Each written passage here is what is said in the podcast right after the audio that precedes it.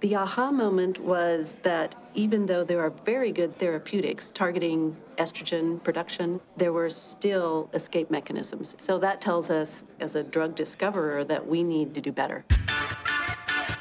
I'm Jane Grogan, and I'm a scientist.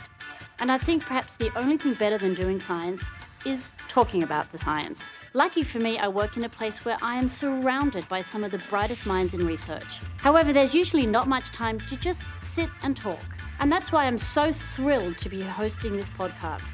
I am going to step away from my lab today and chat with a colleague about some of the cool stuff we're working on, especially as we try to link these discoveries to new medicines. So grab your favorite drink, get ready to unlock your science brain, and join us for Two Scientists Walk into a Bar, a podcast for biotech geeks and the people who want to hang out with them.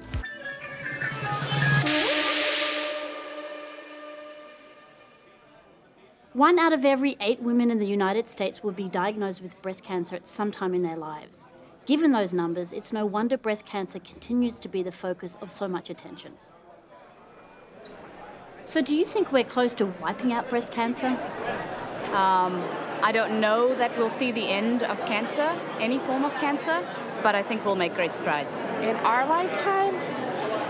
Not entirely sure in our lifetime, but I think eventually. I think it is possible. Um, it's going to be hard though. There are some new medicines that are being approved and, and coming out for breast cancer patients, but we, we still have a ways to go. I think closer. I have faith that we will get to um, and that we will accomplish, but I don't. I think right now it is a. It's going to take many years. I work in translational science, so, with each advance in our understanding of cancer, my mind goes to how this new advance may impact patients. The more we know, the more patients we can try to help. The advent of targeted biologics for breast cancer has brought a sea change in the treatment paradigm. Joining me today to talk about this is Lori Friedman, a Senior Director of Translational Oncology here at Genentech. Lori has been studying breast cancer since the early days of biologics, and her goal is to improve outcomes for patients diagnosed with breast cancers. So, welcome to the show. Thank you. Why are we still struggling with trying to cure breast cancer? I think we've made a lot of good strides in breast cancer over the last 30 to 40 years. But the breakthroughs come in small steps breast cancer was one of the first areas where personalized medicine actually happened. So, when the estrogen receptor was found to be a driver in breast cancer back in the 70s, that was instrumental in getting the first targeted agents, which was tamoxifen. And gradually, tamoxifen became used in earlier and earlier lines of breast cancer until it was found to prevent the recurrence of breast cancer. So let's take a step back. Not all breast cancers are the same what different kinds of breast cancers are there and why are they different? When a woman or a man is diagnosed with breast cancer, typically there's a tissue sample that's sent to the lab, and that is assessed as being either HER2 positive, estrogen receptor, and progesterone receptor positive, or negative for all three of those markers. So fundamentally, we think of it as three different subtypes the HER2, the hormone, and neither. And these different subsets of breast cancer then can define the therapeutics that are used. All of these can be different drivers that will drive the growth of breast cancer. Mm-hmm. And when a successful therapeutic is made, it will block the ability of those targets to drive the cancer. Jane, we hear a lot about HER2. Can you clarify what HER2 is? That's Wellington, my producer. HER2 is a growth factor receptor that's on the surface of cancer cells, and in the case of this conversation, breast cancer cells. It is amplified or overexpressed on the cancer cell that then causes the cell to proliferate much more rapidly than a normal cell. But there are other kind of cancers or you know cancer cells that are refractory to that treatment or don't express HER2 or you know a hormone receptor positive and yeah so the landscape of breast cancer has changed in the last decade. Which is fantastic. Yes, right? which is fantastic. And basically, the textbook for breast cancer has been rewritten. So now, when we think of the likelihood of a patient relapsing from breast cancer, the strongest likelihood or the, the subset of the disease where that's most likely is now the so called triple negative subset of breast cancer, where there is no HER2 and there's no estrogen receptor and no progesterone receptor. And these patients are treated with the traditional chemotherapies. we are hoping that with some of the new therapeutics in trials that are ongoing, that we'll be able to make big strides in that subset of cancer as well. What happens to these hormone receptor positive breast cancer cells? Why do they go from responding to estrogen well to becoming very hypersensitive or even addicted to, to estrogen? Mm-hmm. that is such a scientist question that does not have a simple answer.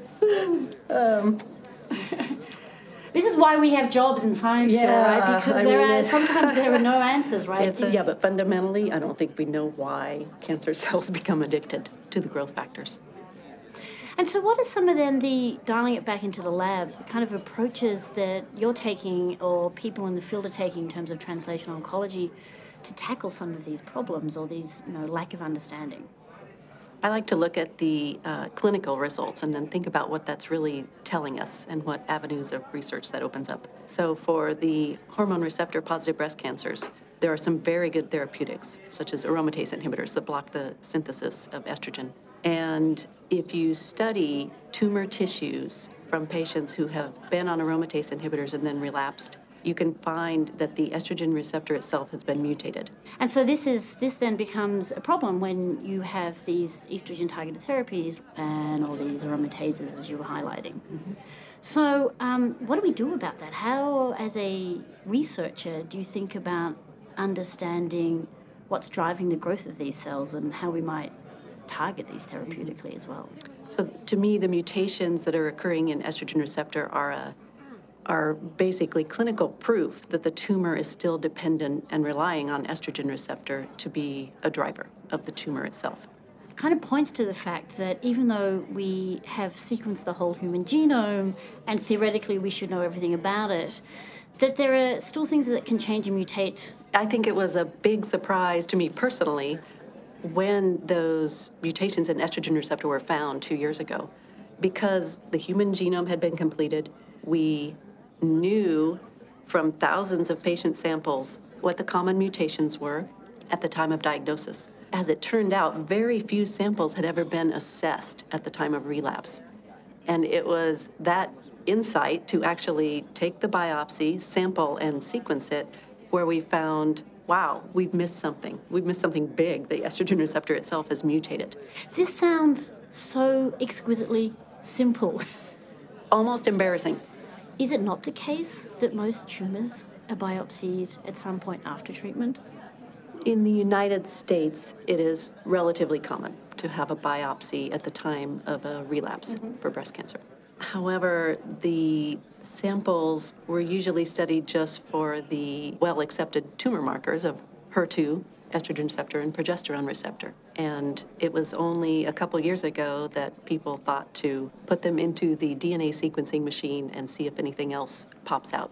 So, kind of instead of just looking for the known, actually mm-hmm. put them through a bit of a fishing trip, which is something we do sometimes as scientists, no matter how hypothesis driven we like to be and yes. we need to be. Mm-hmm. There are times when collecting a lot of information and analyzing from that perspective is incredibly important.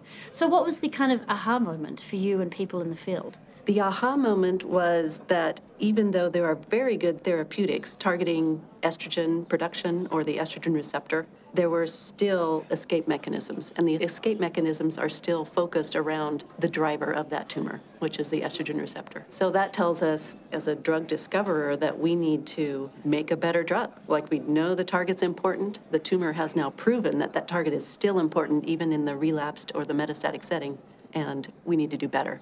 It's a little like viruses, right? They mutate to try and escape from the attack they're getting from various therapeutics. Right. Every now and then, something slips through. One of the so cells it, slips it, through. it does. It shows you that that receptor in that pathway is critical for the cell. So they mutate it to try, and keep it functional in, in, their particular way. Yes. So the mutations that were found in the metastatic setting for estrogen receptor, those mutations make the receptor even more active than it normally is. So, more active than if it were being fed by the estrogen hormone. It turns it into a permanent on position. So, almost independent of estrogen, the hormone, yes. after that? Yes, it's independent of estrogen. Jane, is she saying here that the tumor previously dependent on estrogen learns to grow on its own? Yes, exactly. The estrogen receptor mutates. It's always on and active. Essentially, DNA wise, it becomes a different tumour. This is important because we need to think about treating it differently. So, how far away is the field from targeting these mutated receptors? There are a number of new therapies now in trials, and these are being assessed both for their efficacy as well as their tolerability, because obviously the drugs need to be just as good as those long proven drugs, and they need to really prove themselves and be active. I think that's a really challenging part of all drug development is that that therapeutic window, both in terms of being significantly better than something that's on the market in a very meaningful biological way and also very very safe and each disease will have different thresholds for this how do you make something or a drug stronger and better and is it as simple can we go in and screen for these mutations in advance or do we actually have to wait for tumors to escape to actually identify these mutations that is an excellent question and one that I think will be assessed in clinical trials. So both of those are possibilities. The newer generation of drugs could target tumors that have already had the estrogen receptor mutation arise. And they could also be assessed in the clinic in clinical trials to see if they prevent the mutations from arising in the first place. And here's a really simple question Why do these have to be assessed in tissue biopsies? Why can't we just measure this in the blood? We can. And I'm very excited about this because it's so much simpler to get a blood sample and assess it for the presence of the mutation than it is to assess a tumor biopsy. Far less invasive. Far less invasive, and you can also potentially follow how well the therapeutic is working by taking, for instance, monthly blood samples, looking at the blood sample to see if there is any mutant tumor DNA that's been shed by the tumor, and then watching to see if that is depleted. If the drug's effective, you would assume that the tumor is shrinking and the amount of mutant DNA circulating would be diminished. So the hope would be then that you'd have far less lag time between seeing if therapy A works yes. before you switch them onto therapy B because you'd actually get a real genetic readout of that early on. That's right. You get real time data from blood samples of what's actually happening in the tumor itself. And you mentioned early on that you've got a real interest in taking this kind of clinical information and bringing it back to the lab to try and understand the biology you know, which is this great phase, I think, of reverse translation that the medical field is sitting in right now. And so, how do you kind of on a day to day or a project base bring that information back practically to your lab and look at these things? Well, we are always very curious, right? So, for something like a mutation, there are several different mutations that can arise in estrogen receptor. And the instant question is are they the same or are they different? Do they have different functions? So, what we've done is to engineer breast cancer cell lines that will grow in petri dishes to knock in the different mutations. And we create parallel sets of cell lines. One will have the first mutation, one will have the second mutation, and one will have no mutation. And then we assay them to see what those mutations are really doing. And how they're responding to some treatments and when they become dependent mm-hmm. on another pathway. Yes, so we're looking at things like how is the proliferation rate changed if the mutations are present? Is the cell survival different? Do they ever die if they're challenged with the drug? When do drugs lose their effectiveness? Is there some concentration that you need to reach or some particular dose that's needed? We ask a variety of questions around the function of the mutations themselves and then how those might respond to different drugs. So it sounds like we've made, I mean, dis- despite the incredible strides and success that has been seen in breast cancer, we still have this problem of mutation that the field needs to understand. And then inside that reverse translation, understanding of the biology and better diagnostics could lead us to a place where we can use the word cure. Yes, I think so. I think we are gradually curing more people, and I think personalized healthcare will become even more personal because as the cost of sequencing has diminished and it's becoming more common to get sequences, I think the medicines can really be matched to the patients. And that will definitely help with the cure rates. And I have to ask, as you know, I have a huge interest in immunology myself. and targeting the immune system in the context of tumours is proving in certain tumours to be quite transformative. How do you think about the immune system in the context of breast cancer? And is there a component of that within these breast cancer that harbour these mutations? or in this triple negative breast cancer population that you referred to earlier? Yes, there's been early clinical trial data that shows that the triple negative breast cancer is perhaps the most susceptible to T cell checkpoint therapies like anti PD1 or anti PD-L1. And I think those trials should move forward as rapidly as possible. Triple negative is, of course, different than the other two subtypes of breast cancer. And so, what I hope is that we can use the knowledge that we gain from those triple negative trials to see what other components of the immune system are important in the HER2 positive patients and the estrogen receptor positive patients. Yeah, it's really an exciting time. I think a lot of these multi pronged approaches are really going to come to some wonderful yeah. fruition clinically. Yeah. Looking into your crystal ball. over the next 10 years, where do you see the whole field of, of cancer going with, you know, with, with an eye to some of the things we've just been discussing? What I see for the future is that there will be more cures in the early breast cancer setting, and that for metastatic disease, it will be treated more as a chronic condition rather than a life sentence. And that's what I hope for. And better diagnostics to go along to support all of that. There would have to be. It sounds like a very exciting time. Thank you so much for, for chatting today, Lori, and sharing your insights and some of the enthusiasm that you bring to research with us today. Thanks, Jane. That was brilliant. I hope you enjoyed the conversation as much as I did. We'll be back in a couple of weeks with a new show. In the meantime, be sure to tell your fellow science fans about us, like us on Facebook and Twitter, and most importantly, subscribe and rank us on iTunes. And now, for me, it's back to the lab.